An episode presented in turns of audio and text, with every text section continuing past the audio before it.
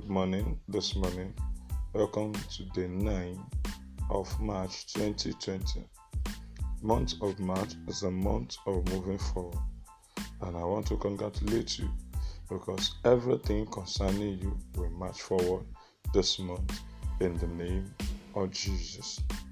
My name is Darlington Emmanuel, your pastor on Morning Watch.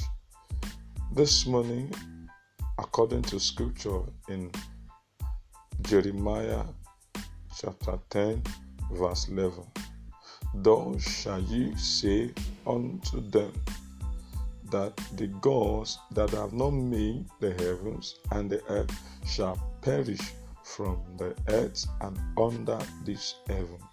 I'll repeat again from the scripture, Jeremiah chapter 10 verse 11, thus shall ye say unto them, that the gods that had not made the heavens and the earth shall perish from the earth and under this heaven. It simply suggests that the gods really didn't make the heavens and the earth, but one to control the heavens and the earth shall perish.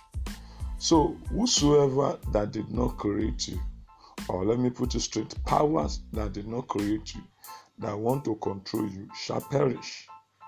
Powers that didn't make you but has vowed to marry you shall perish. Powers that did not bring you to life but want to destroy your life shall perish. But remember, the Bible says, thus shall ye say unto them. It simply means you will have to speak. You will have to declare. You will have to prophesy that the powers that did not make you and want to destroy you shall perish. In the book of Isaiah chapter 62 verse 6, the Bible says, I put angels upon your walls, O Jerusalem, and ye that make mention of the name of the Lord, keep not silence, because the angels are there day and night. So when you speak, there are angels that are ready to take action. Probably things have happened to you and your expectations have not come true. Who have vowed, and it's as if what they said came to pass in your life because you have not spoken. I want you to arise and open your mouth and declare that the gods that didn't create you but want to control your life shall perish.